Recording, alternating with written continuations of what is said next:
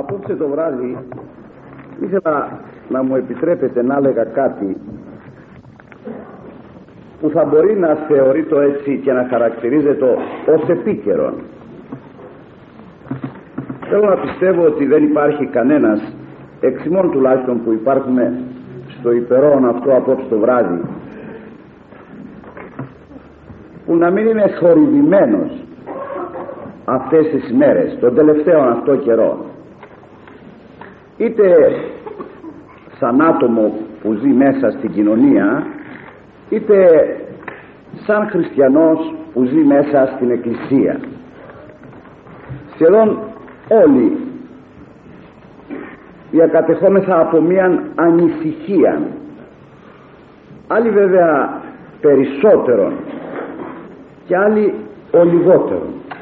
Πάντως υπάρχει μια ανησυχία, ένας φόβος, πολλά λέγονται, πολλά ακούονται, πολλά τεκταίνονται και αρκετά ως φρενόμεθα,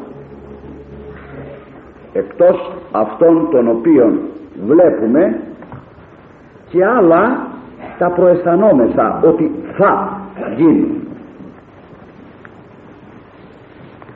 Έχετε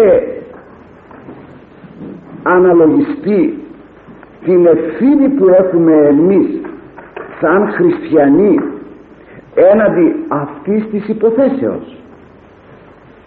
Σας έχει απασχολήσει? Πώς το έχετε τοποθετήσει το θέμα αυτό μέσα σας? Πώς το δικαιολογείτε? Τι κάνετε? Πώς σκέφτεστε? Πώς αντιδράτε? Πώς ενεργείτε? Ο χριστιανός δεν είναι τυχαίον τι, δεν είναι αμεληταία ποσότης, είναι άτομον, και άτομον όχι σαν αυτά τα άτομα που μας απειλούν με τις βόμπες ατόμου και ότι είναι δυνατές. Ο χριστιανός το σύμπαν ολόκληρο το κρατάει στο χέρι του.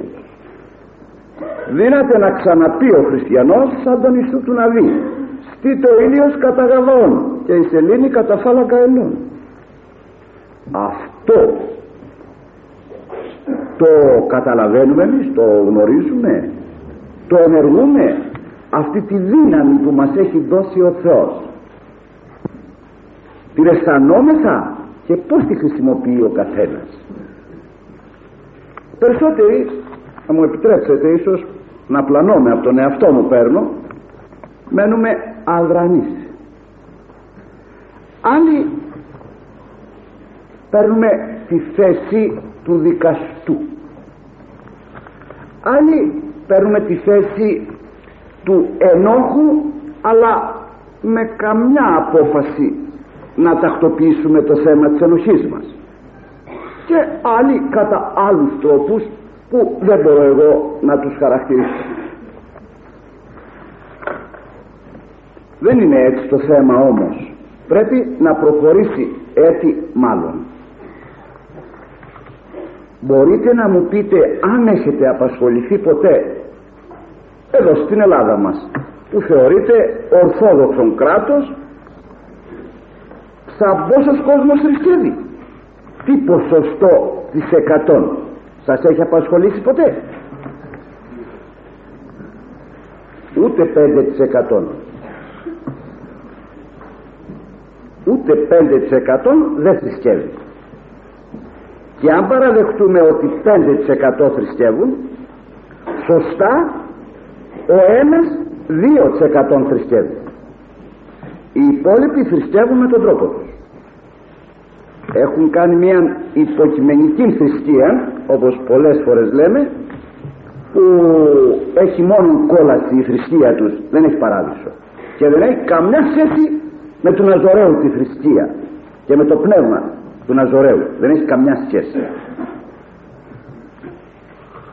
Όταν βέβαια ακούει κανείς αυτό το χαρακτηρισμό ότι ένα 5-3-2-4% θρησκεύουν, πιθανόν να νιώσει μια φοβία, γιατί πολλοί έχουν τη γνώμη ότι θα πρέπει να είναι πολλοί αυτοί που θα μπορούν να κρατήσουν την οργή του Θεού, να εξευμενήσουν τη δικαιοσύνη του Θεού. Μην παθαίνετε αυτήν την ητοπάθεια. Υπάρχει μια προφητεία του Χριστού στη Καινή Διαθήκη που λέει μη φοβού μικρών ποίμνιων, και μάλιστα για αυτά που βλέπουμε σήμερα και απαγοητευόμεθα κατά κάποιον τρόπο και φοβούμεθα, έχει πει όταν έλθει ο Υιός του ανθρώπου θέλει έβρει την πίστη επί της γης, θα βρει σημάδι από πίστη όταν θα έρθει, διότι αυτό τείνει να γίνει, να εξαλείψει η πίστη από τη γη. Όχι πίστη από τη συνηθισμένη του κόσμου, ούτε πίστη στο πορτοφόλι, στη γνώση, στο χρήμα, στους μεγάλους. Πίστη στο Θεό, πίστη. Πίστη από εκείνη που μπορεί να πεις στο όρος αυτό να πάει στη θάλασσα και να πηγαίνει. Τέτοια πίστη. Λέγω λοιπόν ότι δεν έχουμε εμείς απόλυτα συνειδητοποιήσει σε ποια κατάσταση βρισκόμεθα σήμερα και καθήμεθα απ' έξω αμαρτωλοί, χωρίς να θέλουμε να μπούμε να τακτοποιηθούμε, ή αγωνιζόμενοι και γινόμεθα δικαστές και χίλια δυο άλλα που συμβαίνουν. Μπροστά στα μάτια του Θεού δεν υπάρχουν αναμάρτητοι. Όλοι είμεθα αμαρτωλοί. Διαφέρουμε στην ποσότητα και στην ποιότητα. Ένας είναι ο αναμάρτητος, εκείνο το οποίο δυσκολεύει το Θεό να βοηθήσει τον άνθρωπο στις πιο δύσκολες στιγμές του, που μια από τις δύσκολες στιγμές του είναι και η τωρινή, και κάθε μέρα που θα περνάει θα χειροτερεύει και θα γίνεται δυσκολότερα, και κάθε χθες θα είναι καλύτερη εν σχέση με την αύριο. Λέγω, σε κάθε δύσκολη στιγμή τέτοια θα πρέπει να έχει υπόψη του ότι ο Θεός δεν δυσκολεύεται να τον βοηθήσει εάν αυτός αγωνίζεται και έχει την ταπείνωση και την επίγνωση ότι πράγματι είναι αμαρτωλός και το παραδέχεται. Θεός, όταν ο άνθρωπος παραδέχεται ότι είναι αμαρτωλός, αγωνίζεται όμως μέσα στο πλαίσιο του δυνατού να αποφύγει την αμαρτία ή να περιορίσει την αμαρτία, τον έχει υπό το ελαιός του, τον σκεπάζει, γιατί ο Θεός δεν βλέπει ποιοι είμεθα σήμερα, τι μπορούν να γίνουμε αύριο, και μας δίνει πίσω συγχρόνου ώστε να γίνουμε αύριο, να μην χαθούμε. Αυτό το ξέρει. Εμείς οι Έλληνες, και πιο συγκεκριμένα οι Ορθόδοξοι, θα πρέπει να το συνειδητοποιήσουμε αυτό το πράγμα, ότι έχουμε κάποια ξεχωριστή αποστολή στον κόσμο. Έτσι το εξέλεξε ο Θεός, όπως σε παραδείγματι χρησιμοποίησε τους Εβραίους τότε, τους Ισραηλίτας, για να μεταφέρει τις αλήθειές του, και δι' αυτόν μίλησε αναφορικός με τον ερχομό του σε ανθρώπου στον κόσμο, και αυτούς χρησιμοποίησε ως ζήμιν ούτως υπήν, που ήσαν διασκορπισμένοι σε όλα τα μέρη της γης, και όπου έφτασαν Απόστολοι εκεί πρωτοπήγαν και μίλησαν με τους Εβραίους, και ο ένας Απόστολος έγινε δύο με έναν Εβραίο, και οι δύο έγιναν τρεις, οι τρεις έγιναν πέντε, και έπειτα διεδόθη το Ευαγγέλιο γενικά, που μιλούσε για τον ερχομό του Θεού που έγινε άνθρωπος. Αυτό τούτο συμβαίνει με εμάς. Δεν το λέγω να δημιουργήσουμε μέσα μας κανέναν εγωισμό, ούτε καμιά λανθασμένη εντύπωση, διότι όσο πιο εκλεκτός και πιο κοντά σε έχει ο Θεός, τόσο περισσότερο θα ζητήσει από σένα. Είδατε πως μίλησε για τον Ιούδα, Αν μου το κανένας άλλος, λέγει, υπήλεγαν. Εσύ, λέει, ισόψυχε που σε είχα στο ίδιο τραπέζι και φάγαμε μαζί και σου δώσα δύναμη και θαυματουργούσες και σε είχα στη συντροφιά τη δικιά μου. Δεν μπορώ να το εσένα να σε ανεχθώ. Ο Έλλην, ο Ορθόδοξος θα τιμωρηθεί πολύ, διότι ηγαπίζει πολύ από τον Χριστόν και απέρριψε την τιμητική θέση αυτή που του έδωσε, διότι όταν ο Χριστός είπε, όπως ξέρετε, που τον επεσκέφθησαν οι ελληνιστές προ του πάσους του, είπε νυν ελήληθεν η ώρα ή να δοξαστεί ο Υιός του ανθρώπου. Δεν είναι τυχαία λόγια αυτά και δεν είπε τυχαίος ο Χριστός, διότι μόνον το ελληνικό έθνος είναι εκείνο το οποίο διατηρεί σωστά κατά κάποιον τρόπο τα θυσιαστήρια αυτά τα οποία έδωσε ο Χριστός και γίνεται η ανέμακτος θυσία και εξηλαιώνεται ούτως υπήν ο άνθρωπος προς τον Θεό. Λοιπόν, εμείς θα πρέπει να κατατοπιστούμε στο θέμα αυτό το επάνω, το τι συμβαίνει σήμερα γύρω μας. Όλα αυτά τα οποία συμβαίνουν είναι όχι γιατί μας εγκατέλειψε ο Θεός όπως βλασφήμος, χωρίς να το καταλαβαίνουν ορισμένοι λέγουν έφυγε ο Θεός από μας, ανέβηκε ψηλά ο Θεός. Όχι, εγκαταλείψαμε τον Θεό, απομακρύνθημεν από τον Θεό. Ο Θεός έχει σαν το γέροντα πάντοτε κρεμασμένο το χέρι του, αλλά το εγγονάκι δεν θέλει να πιαστεί από το χέρι του γέροντος και τρέχει και κάνει τα δικά του και γκρεμοτσακίζεται. Αν πιαστεί από το χέρι του παππού θα πάει ασφαλής στο σπίτι, αλλά δεν θέλει ο άνθρωπος να πιαστεί. Δεν είναι λοιπόν ότι μας εγκατέλειψε ο Θεός, εγκαταλείψαμε τον Θεό. Ο Θείος Χρυσόστομος λέγει σαφώς ότι ο Θεός ουδέποτε εχθραίνει, ουδέποτε είναι εχθρός του ανθρώπου ο Θεός. Ο άνθρωπος κατέστη εχθρός του Θεού, αυτός τον απεμακρύθη από τον Θεό, δεν τον έδιωξε ο Θεός, έφυγε μόνος του μη θέλοντας. Σε λίγες μέρες μάλιστα θα ακούσουμε και πάλι την παραβολή του ασώτου νέου Ιού που εγκατέλειψε γιατί δεν ήθελε να ακούει τα μη και τα ου του πατέρα, θέλει να κάνει τη ζωή του και γνωρίζουμε τα αποτελέσματα.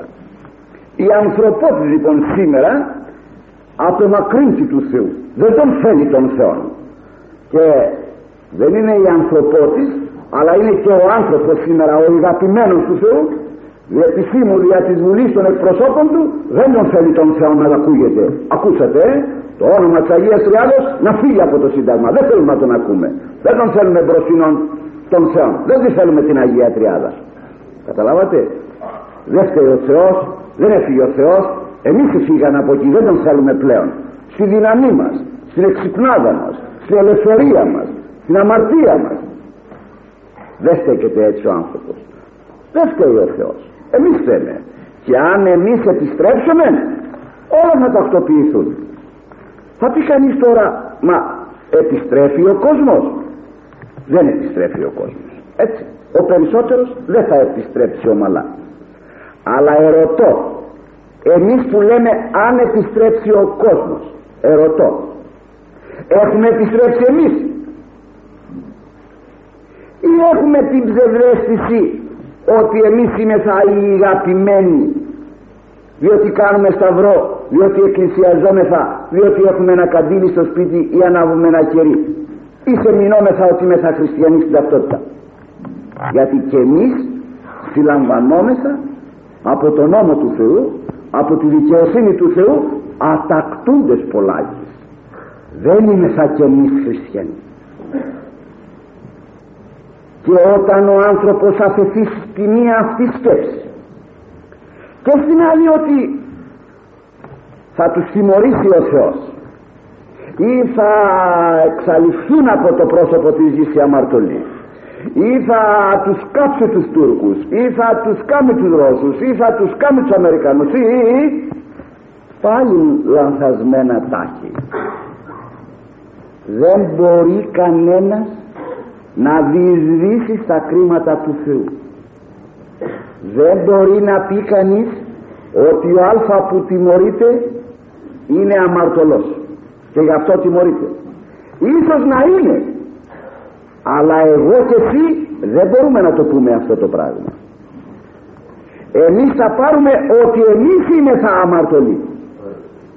Θα ρίξω το βάρος στον εαυτό μου ότι εγώ είμαι αμαρτωλός. Διότι εγώ αν δεν ήμουν αμαρτωλός και η προσευχή η δικιά μου ηθικούεται, θα μπορούσα να κρατήσω και αυτόν.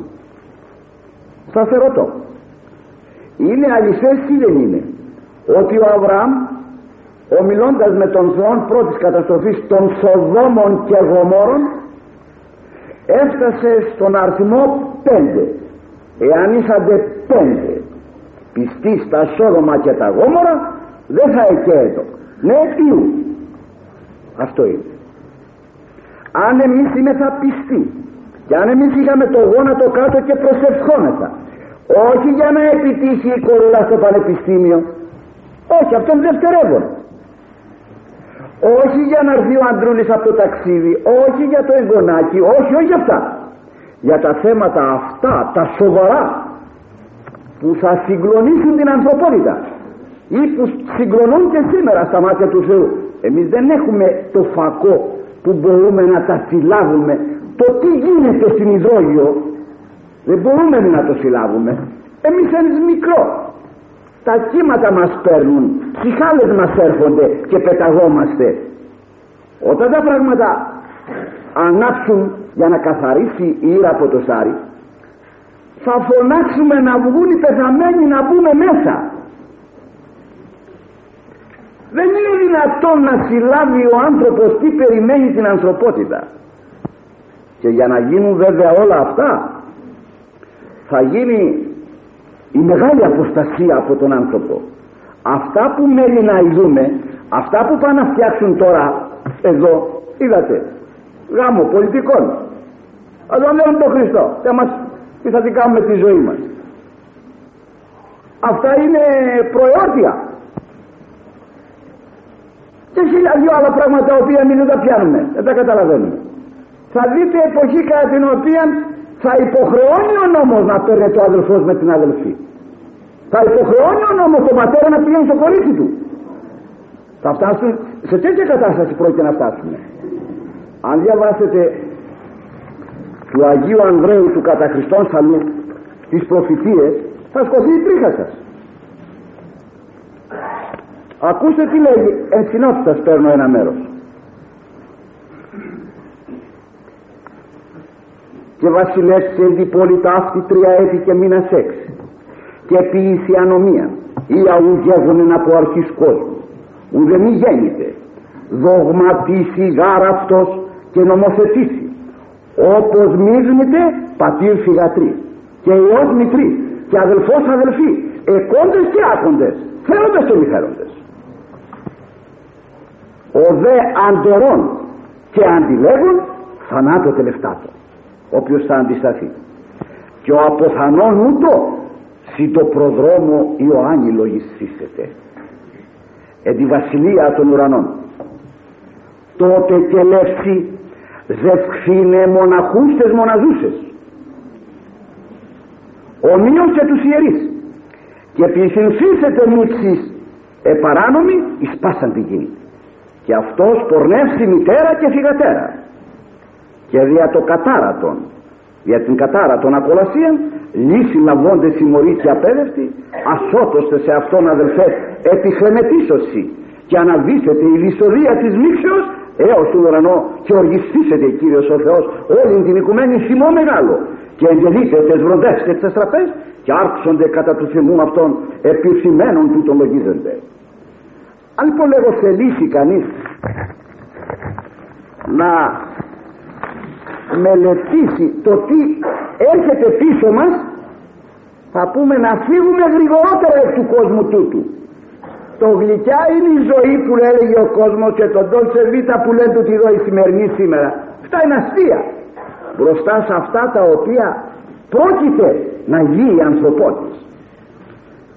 Εδώ λοιπόν ευρισκόμενοι έχουμε ένα καθήκον, Δεν είναι η δουλειά μου να λέγω εάν οι Κύπροι είναι αμαρτωλοί και επέτρεψε ο Θεός να κάνουν αυτό το πράγμα, τους τιμωρεί ο Θεός. Είμεθα καλύτεροι εμείς εξ αυτών?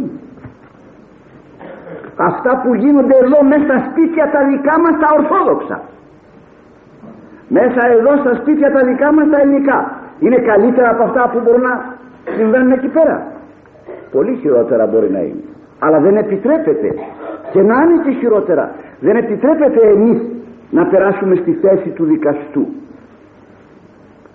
Στο 13ο κεφάλαιο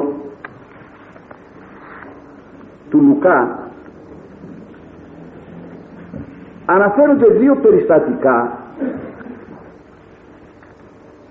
που μας απαγορεύουν να σκεφτούμε ποτέ και να πιστέψουμε ότι αυτοί που τυχόν θα πάθουν κάποια ζημιά, μιαν ταπείνωση, έναν εξευτελισμό, μια αναπτύμωση, ότι είναι πράγματι η αμαρτωλή και εμείς είμεθα οι Άγιοι.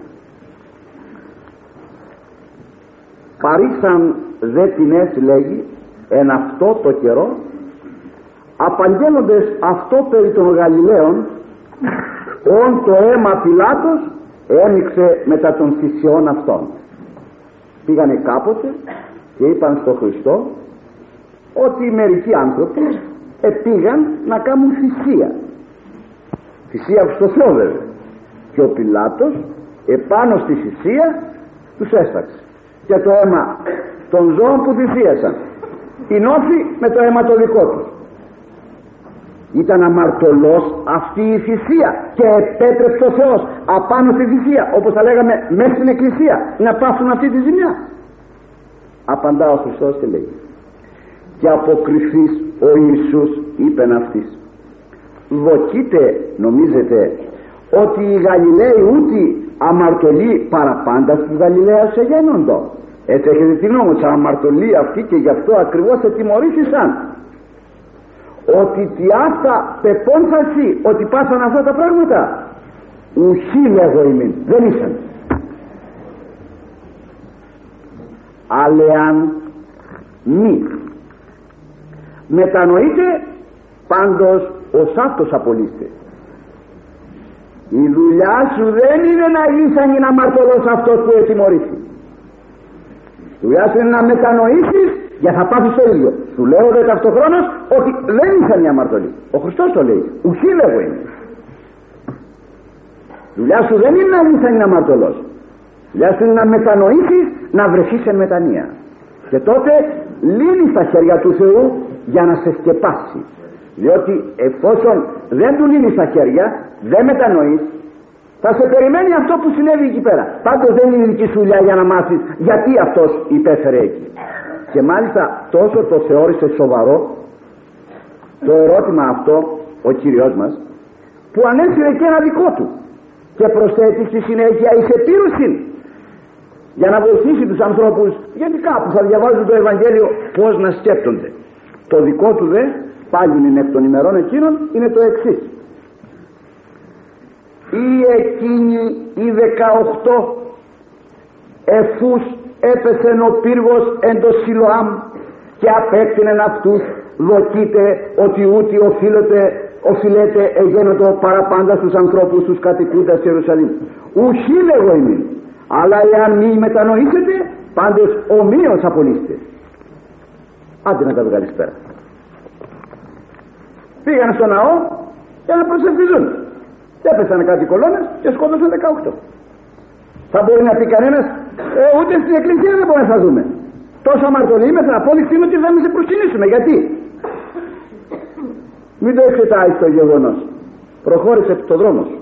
Μετανόησε, για θα πάρεις το ίδιο. Σου λέγω όμως ταυτόχρονα να μην σκανδαλίζεσαι ότι δεν ήσαν οι αμαρτωλότεροι αυτοί. Άλλοι είναι αμαρτωλοί και άλλοι είναι υπεύθυνοι. Τώρα, γιατί αυτοί το έπαθαν αυτό, είναι δική μου δουλειά. Δεν είναι δική σου. Και να σου το πω και να σου ερμηνεύσω, δεν μπορώ να το πιάσεις. Έχετε διαβάσει ποτέ σας Πράξεις των Αποστόλων, όπου επιστρατεύει από την Παλαιάν Διαθήκη μια περίπτωση ο συγγραφέας, ο Απόστολος και Ευαγγελιστής Λουκάς, και λέγει: «Βλέπετε, λέει, καταφρονείτε, έργον εγώ εργάζομαι, που εάν θέλει θα διηγηθεί της που μην δίνατε τις θέψεις. Πηγαίνετε λέει στον δρόμο σας και αν σας πω τι έργο εργάζομαι εγώ σήμερα, δεν μπορεί να το καταλάβετε, δεν μπορεί να το πιάσετε, δεν μπορεί να το εννοήσετε. Και τούτης ο άνθρωπος στέκεται να κατηγορεί τον Θεό ή να κατηγορεί τους ανθρώπους. Πού είναι ο Θεός? Είδατε τι είπε γρηγορότερα ο αδελφός. Εάν ο Θεός γιατί τους παίρνει τους ανθρώπους, καταλάβατε, δηλαδή σαν να λέμε γιατί ο περβολάρης τριγάει τους καρπούς και τους βάζει στην αποθήκη, πρέπει να τους αφήσει έξω να το φάει τα πουλιά ή να οριμάσουν πολύ και να πέσουν να σαπίσουν να χαθούν. Αν εμείς ξέρουμε πως θα πολιτευτούμε, πότε θα τριγήσουμε τον καθένα καρπό, δεν ξέρει ο Θεός τι τρόπο θα ενεργήσει. Το θέμα λοιπόν δεν είναι αυτό, να δούμε αν οι Κύπροι είναι αμαρτωλοί, να δούμε αν οι Τούρκοι είναι βάρβαροι, να δούμε αν οι Ρώσοι είναι άθεοι, να δούμε αν οι άλλοι είναι μασόνοι, Εβραίοι κλπ. Δεν είναι αυτό το θέμα μας. Θεά μου, το δικό μου είναι εγώ ποιος είμαι έναντι του Θεού μου, έναντι αυτών των οποίων μου ενεπιστεύσει, έναντι αυτών των οποίων μου εκκληρονόμησες. Είναι τυχαίο γεγονός ότι γεννήθηκα ορθόδοξος χριστιανός και δεν γεννήθηκα με μέθης, είναι απλό πράγμα αυτό? Δεν γεννήθηκα καθολικός, δεν γεννήθηκα βουδιστής και γεννήθηκα ορθόδοξος, είναι τυχαίο πράγμα? Δεν είναι της προμοίας του Θεού και της αγάπης του Θεού?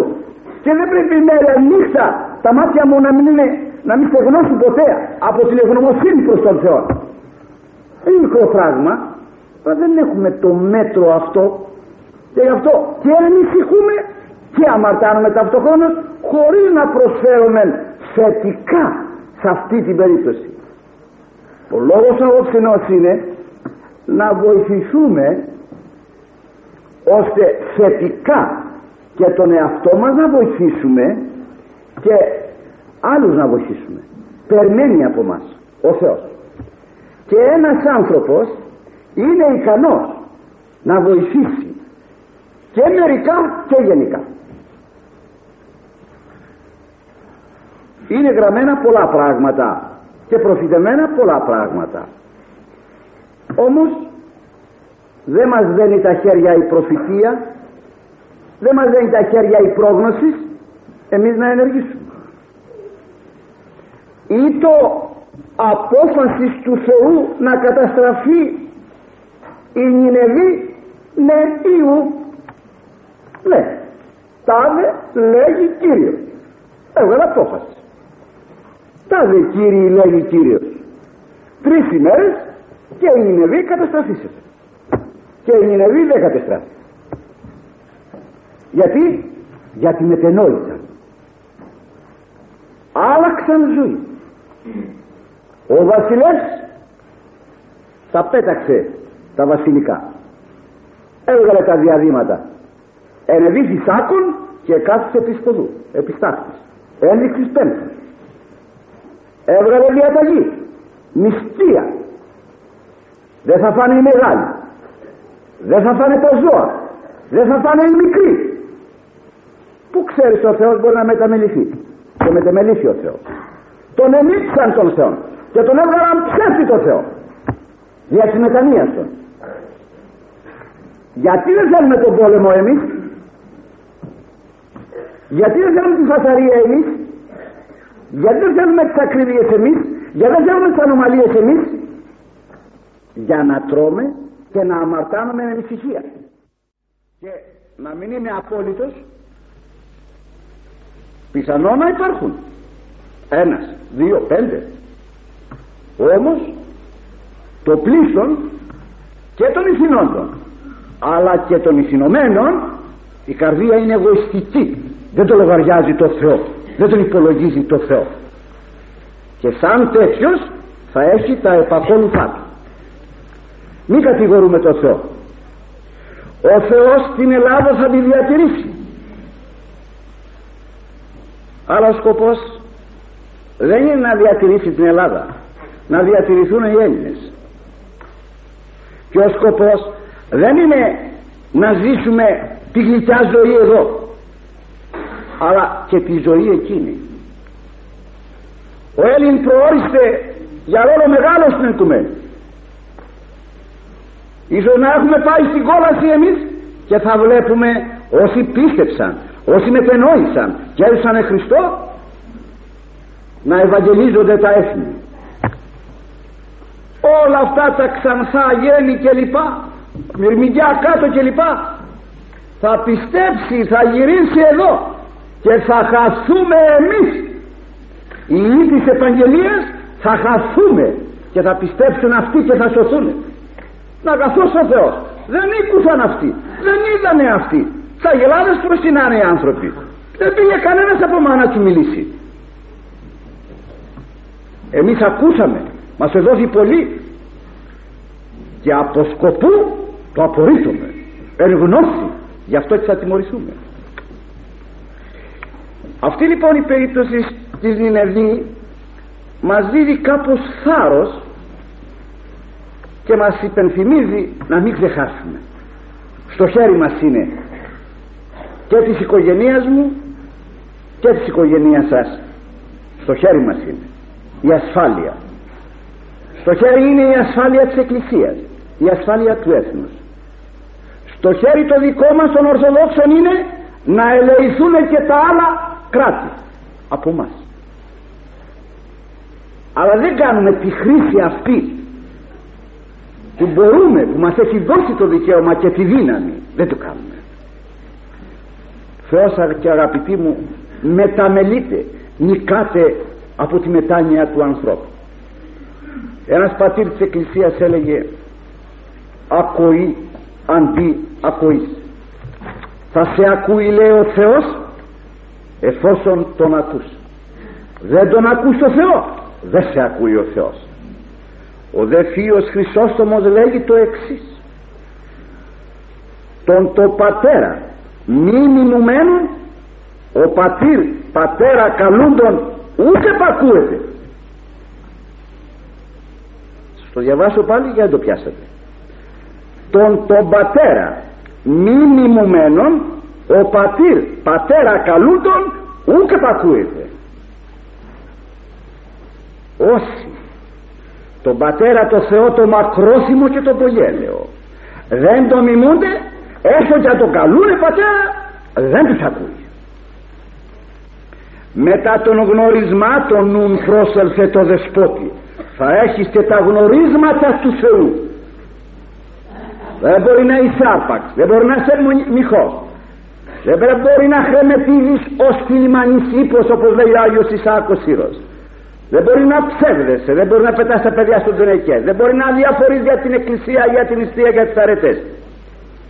Μετά των γνωρισμάτων ουν πρόσελθε, να τα έχεις και αυτά, το δεσπότη, και ως τέκνον ασπασετέσει, θα σε αρπάξει, λέει, και θα σε φιλήσει. Φόσον όμως δεν συνυπακομίζεις και αυτά, δεν έχεις τις αρετές αυτές και δεν θέλεις, διότι είναι λάθος να πιστεύει ο άνθρωπος ότι αυτά τα οποία ελέγχθησαν είναι ακατόρθωτα. Ο Μέγας Βασίλειος λέγει ασεβές το λέγειν αδύνατα τα του πνεύματος παραγγέλματα. Είσαι ασεβέστατος, λέγει, το να λες αυτά που είπε το πνεύμα του Άγιο να πράξεις ότι είναι αδύνατα. Είσαι ασεβέστατος. Υπάρχει και μια άλλη τάξη ανθρώπων η οποία λέγει σε εμάς στις ημέρες τις δικές μας όλα θα γίνουν. Όλα τα βάσανα εμείς από μικρά παιδιά, πολέμους, κατοχές, πείνα, πράγματα, όλα σε εμάς τι σε βλάπτουν, τι σε πειράζουν? Οι θλίψεις. Τι σε πειράζουν? Τι πάνε από τις θλίψεις? Σφίξιμο. Πώς το λένε το λιωτρίδι στην καθαρέμουσα? Ελαιοθλιπτίον. Θλίπτη ελαία. Και τι βγάζει? Λάδι. Ξέρετε τι σκληροί είμαστε εμείς? Άγουρες ελιές. Θέλουμε μεγάλο πιεστήριο υδραυλικό για να βγάλουμε δάκρυ λάδι εμείς. Και όλα αυτά είναι αγαθά. Εάν γλύχει εισελθήν εις την βασιλείαν των ουρανών, την θλίψην άσπασε. Εάν το βάλες, λέει, σοβαρά στο νου σου να μπει στη βασιλεία των ουρανών, αγάπησε την θλίψη. Ο γάρ μη θλιβόμενος ουδαμός ελεύσεται, διότι στενή η πύλη. Θα σφιχτείς πολύ, θα δεχτείς πολύ για να εισέλθεις, έτσι λένε οι πατέρες. Μα σε όλη μας τη ζωή θα έχουμε εμείς αυτά? Όχι σε όλη τη ζωή, στην πρόσχερο, στην άλλη δεν θα έχεις. Εδώ θα έχεις χειμώνα, εκεί θα έχεις άνοιξη. Ουδέ γάρα ή χειμών, δεν είναι πάντοτε χειμών. Ουδέ αή θέρος, ούτε πάντοτε θέρος. Ούκα ή κύματα, ούτε πάντοτε τρικυμία. Ουδέ αή γαλήνη, αλλά ούτε και πάντοτε γαλήνη. Ούκα η νύχτα, δεν είναι πάντοτε νύχτα. Ουδέ αή ημέρα, και δεν είναι και πάντοτε ημέρα. Ούτως ουδέ αή θλίψης, αλέστε και άνεσης. Μόνον εάν εθλίψει, διαπαντός ευχαριστούμε το Θεό. Ναι, τα αξίζουμε, Κύριε, και χειρότερα. Και χειρότερα μας αξίζουν. Αυτό είναι. Και αν δεν αξίζουν για μένα, δεν αξίζουν για σένα, πιθανόν αξίζουν για τον διπλανό. Και εφόσον υπάρχουμε μέσα στο ίδιο περιβάλλον, μαζί με τα ξερά θα καούν και τα χλωρά. Και αν δεν καούν, θα καψαλιστούν. Όμως αυτό το λέει η ανθρωπίνη λογική. Γιατί υπάρχει κι άλλη, υπάρχει κι άλλη λογική, την οποία δεν τη θέλουν οι άνθρωποι. Υπάρχει και η θεία λογική. Και τι λέει η θεία λογική, σε ρωτήσει ένας? Να ανοίξεις την έξοδο, να διαβάσεις τι λέει η θεία λογική. Ότι όταν ο Θεός έδωσε τα σπληγά του Φαραώ για να τον συνετίσει, μία εκ των πληγών ήτο σε ολόκληρον την Αίγυπτον πικτό σκότος, που έγινε αιτία επί 3 ημέρες να μην κινηθεί η Αιγύπτιος από τη θέση του. Βρωμήσανε εκεί 3 ημέρες νηστικοί, χωρίς νερό, βρώμα και δυσοδεία. Εφόσον παράλληλα στα εβραϊκά σπίτια υπήρχε φως, σε φύγε τώρα να μένεις σε ένα δίπατο σπίτι, έτσι? Επάνω μένει Ισραηλίτης, Εβραίος, κάτω μένει Αιγύπτιος. Οι κάτω να έχουν σκοτάδι και οι επάνω να έχουν φως. Ήταν άπαλοι. Να μένει επάνω Αιγύπτιος και να μένει κάτω Ισραηλίτης. Οι επάνω να έχουν ψηλαφιτό σκοτάδι και οι κάτω να έχουν άπλωτο φως. Αυτός είναι ο Θεός. Δεν άλλαξε. Είναι ο ίδιος. Αυτός είναι. Γι' αυτό ο άνθρωπος, αν διαβάζει τα παλαιά, πολλά πράγματα θα αντλήσει για καινούρια και κάπως διαφορετικά θα σκέφτεται. Παράλληλα από το επιχείρημα που σας έφερα της νίκης των Ινεβιτών επί του Θεού, υπάρχει και μία άλλη. Η νίκη του ποτέ βασιλέως Εζεκίου.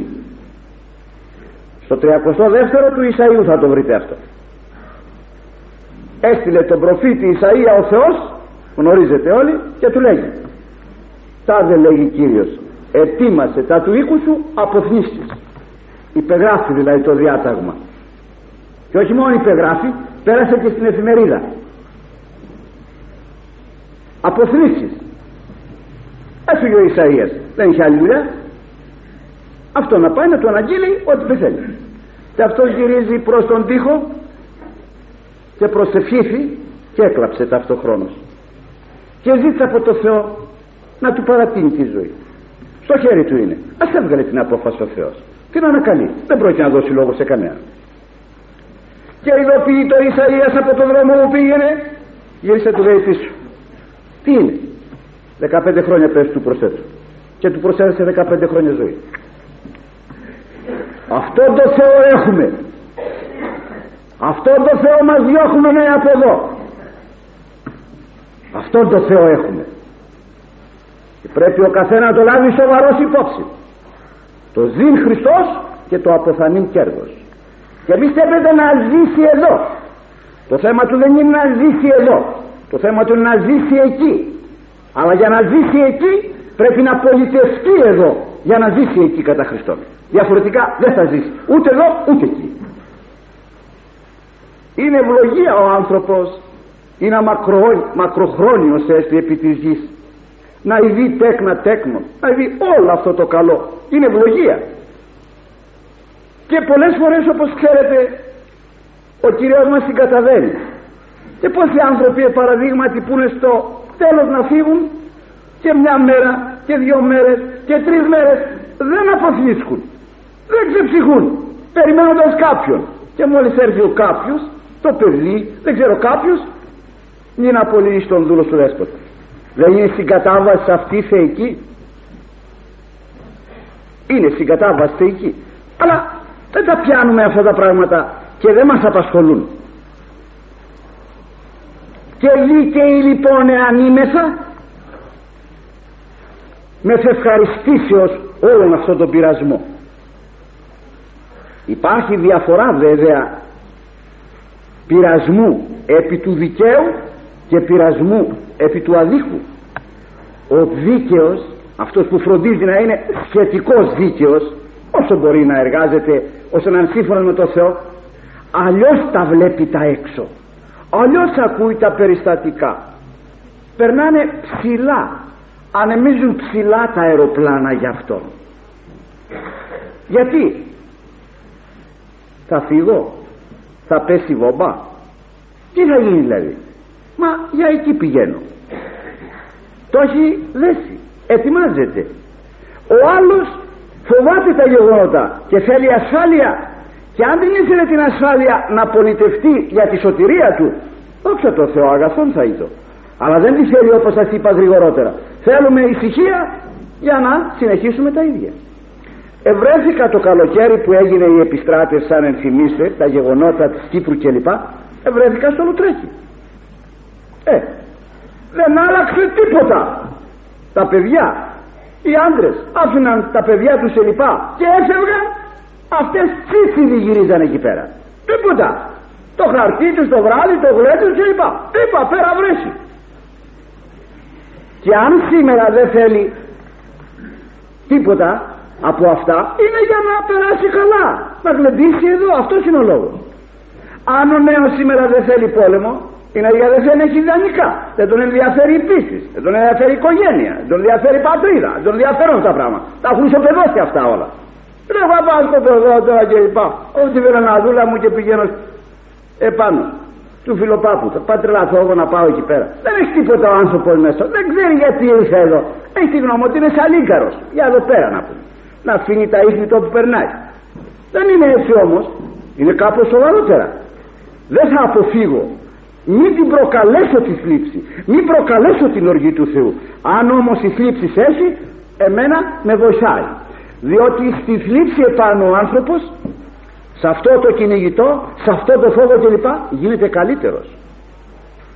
Ο Λέγον, λέγει ο Άγιος Γρηγόριος ο Θεολόγος, μη πρέπει το δικαίο την θλίψη, ουδέν έτερο λέγει η μη αρμόζειν το αθλητή τον ανταγωνιστήν. Όποιος λέει εγώ είμαι δίκαιος, δεν πρέπει να θλιβώ, δεν πρέπει να υποφέρω, δεν πρέπει να βασανιστώ, είναι σαν να λέγει ότι δεν χρειάζεται ο αντίπαλος στον αγωνιστή. Άμα δεν υπάρχει αντίπαλος, πού θα νικήσεις εσύ, πού θα φανείς? Εδώ στη θλίψη επάνω θα φανείς, εκεί θα είναι. Γι' αυτό καλούμεθα να ελπίζουμε σε ένα Θεό, αυτόν που σας παρουσίασα εκ της Παλαιάς Διαθήκης, τον παντοδύναμο Θεό. Να υπάρχει μια παρηγοριά μέσα μας ότι αυτός θα μας σκεπάσει όσο χρειάζεται. Εξαρτάται όμως από μας να μας σκεπάσει ή να μας ξεσκεπάσει, διότι όπως σας έχω διηγηθεί κάποτε, που έμεινε το εύτοχο έθνος μας 400 τόσα χρόνια στη δουλεία, μέσα στα 180 χρόνια παρουσιάστηκε η οπτασία εκείνη, θα την ευθυμίστε, αλλά για το επίκαιρο ξανατιλέγω. Μία εκκλησία σαν την Αγία Σοφία, γεμάτη από πολλούς Αγίους ανθρώπους μέσα, ο Κύριος μας επί της Αγίας Τραπέζης ο ίδιος ιερουργείος Μέγας Αρχιερεύς, ένας πολύ σοβαρός άνθρωπος, πήγε και τον παρακαλούσε να απελευθερώσει το ελληνικό έθνος. Είχαμε 180 χρόνια τότε στη δουλεία. Ο Κύριος σαν να μην συνέβαινε τίποτα, ούτε καν τον είδε, ούτε καν τον ήχουσε. Απαγοητεύτηκε, έφυγε, πήγε στην άκρη του. Σε λίγο σηκώνεται και πηγαίνει στην Παναγία μας και της λέει: η δέσποινα του κόσμου, εσύ που τον κράτησες, εσύ που τον γαλούχησες, μίλησε για αυτό το έθνος, το ελληνικό, πήγαινε πες του να το ελευθερώσει. Παναγία μας εκάμφθη, εισήλθε στο ιερό και αγωνάτισε στην Αγία Τράπεζα δίπλα και σκόνει τα πανάγια της χέρια και τον παρακαλεί με τα λόγια αυτά που της είπε ο γέρον και άλλα που έβαλε δικά της. Και γυρίζει και έτσι λέγει: ακούω μητέρα μου, αλλά δεν με τενόησαν ακόμη. Και εμείναμε ακόμη περίπου 250 χρόνια υπόμνη. Δεν με τενόησαν ακόμη. Μάλιστα, ξέρετε πως το είπε: δια των λόγων που εδόθη η τιμωρία αυτή δεν εξέλιπε. Δεν με τενόησαν. Μη ζητούμε λοιπόν εμείς, εφόσον δεν μετανοούμε, αλλαγή της καταστάσεως, ούτε της πολιτικής ούτε της εκκλησιαστικής. Από εμάς εξαρτάται. Και αλλήμονό μας αν ένα εκ των δύο, ή αν η εκκλησία, διότι όταν θα πέσει η εκκλησία θα πέσει ταυτόχρονα η πολιτεία.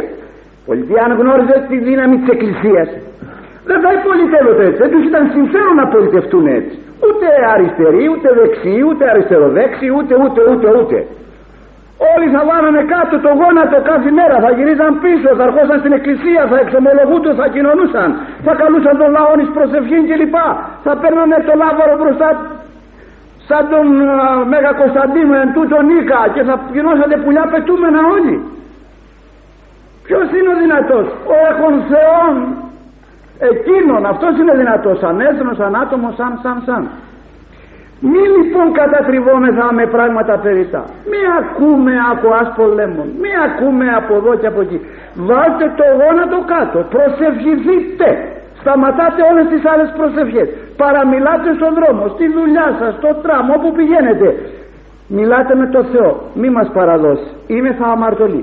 Μεγάλη υπηρεσία προσφέρουμε στον εαυτό μας. Μεγάλη υπηρεσία προσφέρουμε στην οικογένειά μας. Μεγίστη υπηρεσία προσφέρουμε στον κόσμο, στην εκκλησία, στους πάντας. Είναι θα παντοδύναμη, μη μας ξεγελάει κανείς. Εκείνο μόνο που δυσκολεύει την δύναμή μας να φέρει τα αποτελέσματα είναι η αμαρτία. Βγάλτε τις αμαρτίες από τη μέση. Τι έχετε? Σαρκικά, σταματάτε τα. Μέχρι πότε αυτό το σαρκείο θα μας πηγαίνει κάτι? Γκρεμίστε την παρανομία, τα κρεβάτια διώξετε τα παράνομα. Να σταματήσουν αυτά τα πράγματα. Όσοι δεν νηστεύετε, αρχίστε να νηστεύετε μέσα στο πλαίσιο του δυνατού. Όσοι ήσταν εξομολογημένοι, να εξομολογηθείτε όλες τις λεπτομέρειες. Να λυθούν τα χέρια του Θεού. Να σταματήσει η ιεροκατηγορία. Να σταματήσει να βλέπουμε έξω τι κάνει ο Α και ο Β. Να γυρίσει μέσα ο καθένας. Άφταντροι θα πάμε, το καταλαβαίνετε. Θα πάμε κάτω όλοι. Δεν πρόκειται να επιπλέψει κανένας. Ο Θεός τους ορισμένους που θέλει θα τους κρατήσει για να κάνει το υπόλοιπο έργο. Εφόσον τόσο μας λέτε και εμείς το αδιαφορήσαμε, το πετάξαμε. Αυτά είχα να πω εν συνόψη, απλώς για πρώτη δόση. Αν επιτρέψει ο Θεός, υπάρχει εκλογή να επανέλθω, μήπως βοηθήσω και τον εαυτό μου και εσάς. Αμήν.